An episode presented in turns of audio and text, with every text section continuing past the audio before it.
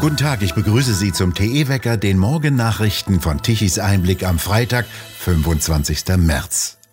Die Front in der Ukraine ist offenbar zum Stillstand gekommen. Der russische Vormarsch scheint an vielen Stellen ins Stocken geraten zu sein. Auf Bildern sind Panzer zu sehen, die im Matsch stecken geblieben sind. Ein genauer Überblick allerdings ist nicht zu bekommen. Vier Wochen nach dem russischen Einmarsch in der Ukraine ist es dem russischen Militär nicht gelungen, die ukrainische Hauptstadt Kiew einzukesseln. Das Militär zieht sich offenbar zunehmend auf Verteidigungspositionen zurück, wie ein hochrangiger US-Verteidigungsbeamter gegenüber Medien erklärte. Die USA hätten zudem keine Beweise für russische Vorbereitungen auf einen bevorstehenden chemischen oder biologischen Angriff. Russische Militärs haben wiederholt die Absichten bestritten, solche Waffen einzusetzen. Der Kreml behauptet, die Militäroperation verlaufe weiterhin nach Plan. Der russische Verteidigungsminister Shoigu wurde den gesamten Monat März nicht gesehen. Spekulationen trat ein Kreml-Sprecher entgegen und ließ verlauten, der Verteidigungsminister litte an Herzproblemen. US-Experten sind pessimistisch über die Fortsetzung der Gespräche zwischen Russland und der Ukraine. Sie sind der Ansicht, dass die ukrainischen Zugeständnisse immer noch nicht ausreichten, um eine Einigung zu erzielen, die Putin als Sieg im In- und Ausland verkaufen könnte.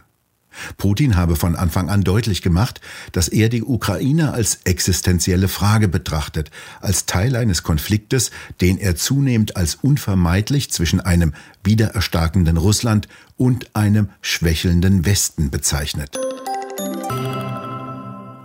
Langsam werden die Auswirkungen jenes Entlastungspakets sichtbar, das die Ampelkoalition am Donnerstag in Berlin verkündete.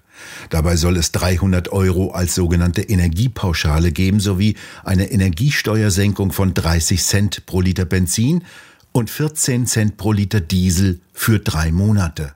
Für 90 Tage soll es ein Ticket für den Nahverkehr für 9 Euro geben. Das nutzt den Menschen auf dem Land nicht viel. Dafür sollen Heizungen ab 2025 mit 65 Prozent sogenannter erneuerbarer Energien betrieben werden. Und Familien sollen pro Kind 100 Euro bekommen. Kein Wort dazu, dass die CO2-Steuern für einen Luftbestandteil gestrichen werden müssten. Die spült zu viele Milliarden in die Kassen. Andere Länder entlasten ihre Bürger deutlich stärker als die Ampelkoalition in Berlin. So geht eine Zeitenwende, fasste Wirtschaftsminister Habeck diese einmalige Aktion zusammen. Ohne Tiefenbückling übrigens, den kann er nur nach oben, nach unten wird getreten. Die Regierung müsse Wirtschaft und Gesellschaft vor den Folgen des Krieges schützen, sagt der FDP-Chef Lindner am Donnerstag. Was er darunter versteht, wird am Beispiel der doppelt geschröpften Dieselfahrer deutlich. Die zahlen seit jeher deutlich höhere Kfz-Steuern und erhalten jetzt jedoch die niedrigste Entlastung. Bisher wurden die höheren Steuern durch niedrigere Steuern auf Diesel kompensiert. Doch in den kommenden drei Monaten soll der Benzinpreis um 30 Cent je Liter gesenkt werden, der Dieselpreis dagegen nur um 14 Cent pro Liter. Die Steuern bleiben nach wie vor unverändert. Wie bei den Gipfeln in Brüssel verkündet wurde, soll ein neuer transatlantischer Energiepakt geschmiedet werden. US-Präsident Biden machte der EU feste Lieferzusagen für Flüssiggas aus den USA. Der Grund, die Ankündigung Putins, Erdgas nur noch in Rubel bezahlen zu lassen, verunsichere die Europäer. Ein europäisch-amerikanischer LNG-Pakt solle die Abhängigkeit von Russland jetzt lindern und dem teuren amerikanischen LNG-Gas neue Absatzmärkte erschließen. Biden beriet sich mit seinen Partnern, so heißt es, aus Europa, Kanada und Japan, zunächst über die militärische Stärkung und dann weiter bis zur Zusage über Gaslieferungen. Die Details über dieses Angebot wollen Biden und die Europäische Kommissionspräsidentin heute bekannt geben. Dabei wird vor allem eines klar sein, die Energieversorgung vor allem Deutschlands wird deutlich teurer werden. Noch nichts bekannt wurde darüber, ob die USA weiterhin preisgünstiges Öl aus Russland kaufen werden oder ob sie darauf verzichten. Als weiterer Gewinner gilt Kanada. Vor dem Hintergrund des Ukraine-Krieges wolle Kanada seine Ölexporte um etwa fünf Prozent erhöhen, damit seine europäischen Verbündeten schneller weg von russischen Energielieferungen kommen. So großherzig klingt das in der Formulierung des zuständigen kanadischen Ministers. Kanada reagiere damit auf die Hilfegesuche von Verbündeten, die aufgrund des Konfliktes in der Ukraine mit Engpässen zu kämpfen hätten, klingen die Pressemitteilungen. Kanada sei in der einzigartigen Position, um zu helfen. In diesem Jahr könne die kanadische Industrie ihre Öl- und Gasexporte schrittweise um etwa 300.000 Barrel pro Tag erhöhen, um russisches Öl und Gas zu ersetzen, erklärte der kanadische Minister für natürliche Ressourcen vor der Internationalen Energieagentur in Paris. Kanada ist der viertgrößte Ölproduzent der Welt. 97 Prozent werden die USA geliefert. Dabei handelt es sich um 3,6 Millionen Barrel Öl pro Tag. Um das aus Russland importierte Öl zu ersetzen, müssten noch einmal drei Millionen Barrel pro Tag zusätzlich gefördert werden. Kanada gewinnt sein Öl vor allem aus Schiefersanden in der Provinz Alberta im Westen Kanadas. Dieser Abbau galt bisher als ökologisch höchst unkorrekt, weil dafür weite Gebiete mit Ölsandschichten umgegraben werden müssen und das Öl mit hohem Energieaufwand von den Sanden gelöst werden muss. Eigentlich ein ideales Einsatzgebiet für demonstrierende Endzeitkinder, die sich dort festkleben könnten, wenn es nicht so weit weg und so kalt wäre. Die Bundesregierung warnt Unternehmen davor, dass ihnen gegen Ende des Jahres die Gaszufuhr abgedreht werden könnte. Bei einer Gasknappheit würden laut Notfallplan Gas private Haushalte bevorzugt. Sie schaltet also bedenkenlos Kraftwerke ab. Ende dieses Jahres sollen die letzten drei Kernkraftwerke für immer ausgeschaltet werden und dann wundert sie sich, dass keine Energie mehr vorhanden ist. Sonne und Wind, so hieß es bisher, müssten nur kräftig ausgebaut werden, doch offenbar geht diese Rechnung nicht ganz auf. Bei Behandlungen des sogenannten Long-Covid müsste im psychologischen Bereich angesetzt werden.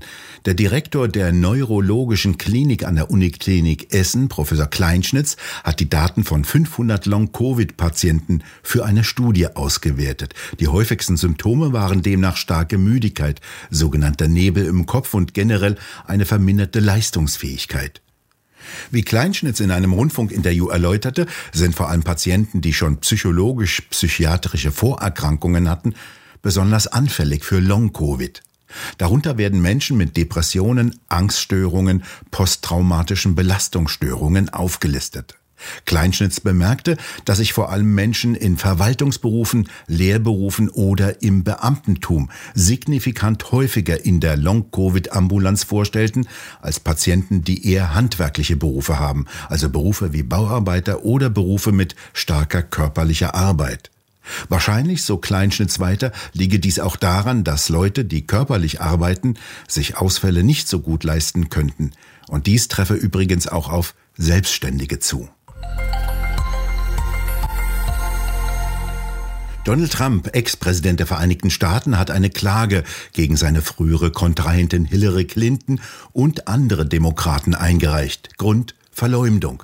Clinton hätte im Vorfeld der US-Präsidentschaftswahl von 2016 gestreut, dass Trump mit Russland zusammenarbeite. Um diese Intrige zu untermauern, so Trump, hätten Clinton und ihre Unterstützer Beweise gefälscht und die Strafverfolgungsbehörden betrogen. Dies sei so ungeheuerlich und staatsfeindlich, dass die Watergate-Affäre blass dagegen aussehe. Trump führte auch den früheren britischen Geheimagenten Christopher Steele an, der ein Dossier mit blamierenden Informationen angelegt habe. Auch die New York Times kam später zu dem Ergebnis, dass es für das Papier von Steele keine Beweise gegeben habe. Die Fußball-Weltmeisterschaft in Katar am Ende dieses Jahres findet ohne Italien statt. Die Mannschaft verlor gestern Abend spektakulär gegen Außenseiter Nordmazedonien in der 92. Minute mit 0 zu 1 und verpasst damit zum zweiten Mal in Folge eine Fußball-WM. Am kommenden Dienstag trifft Nordmazedonien auf Portugal. Die Mannschaft gewann gestern gegen die Türkei mit 3 zu 1. Es hat keinen Sinn, wenn zwar drei Viertel der Deutschen diesen Gender-Irrsinn ablehnt, man sich aber als schweigende Mehrheit ruhig stellen lässt. Man kann sich wehren. Es kostet oft nur wenige Minuten. Ich schicke jede Mail, jeden Brief freundlich zurück, in denen kein korrektes Deutsch steht. Es könnte ihr Schreiben ja in die Hände von Kindern, Migranten oder Lernschwachen fallen, die durch eine solch verstörende, verschwurbelte Leugnung der deutschen Grammatik durch Genioten verunsichert werden. Bitte schreiben Sie mir noch einmal. Handelt es sich um ein Abonnement, so kündige ich es. Das schärfste Schwert ist immer das Geld. Ich habe alle Daueraufträge für Organisationen gekündigt, die mich mit Liebe SpenderInnen anreden oder in ihren Mitteilungen von Studierenden, Mitarbeitenden oder von Teilnehmenden sprechen. An den Antworten merkt man oft, wie naiv und unbedacht diese Ideologie ungeprüft übernommen wird. Aber das macht man doch heute so. Mann vielleicht, aber nicht ich. Die deutsche Sprach- und Sprechweise ist genauso normiert wie das Reinheitsgebot des Bieres. Das ist Peter Hane und dies schreibt er in seinem neuen Buch Das Maß ist voll. Dieses neue Buch steht bereits seit seinem Erscheinen ganz oben auf der Bestsellerliste und Sie können es im Buchshop hier bei Tichys Einblick auf der Webseite tichiseinblick.de kaufen. Die lange Hochdruckwetterlage ist erst einmal vorbei. Bis zum Wochenende bleibt es zwar noch bei dem sonnigen, warmen und trockenen Wetter. So sonnig war es übrigens im März schon lange nicht mehr. Doch Anfang kommender Woche zieht das Hochdruckgebiet weiter nach Westen und danach zieht ein Sturmtief aus Nordosten herein und bringt voraussichtlich ab Dienstag sehr kalte Luft direkt aus dem Polargebiet mit. Die Wettermodelle rechnen kräftige Schneeschauer aus, doch die bleiben voraussichtlich im Norden, bis weit in den Süden reichen die nicht. Anfang kommender Woche dürfte es jedenfalls deutlich abkühlen. Wir bedanken uns fürs Zuhören und schön wäre es, wenn Sie uns weiterempfehlen. Weitere aktuelle Nachrichten lesen Sie regelmäßig auf der Webseite tichiseinblick.de und wir hören uns am kommenden Montag wieder, wenn Sie mögen.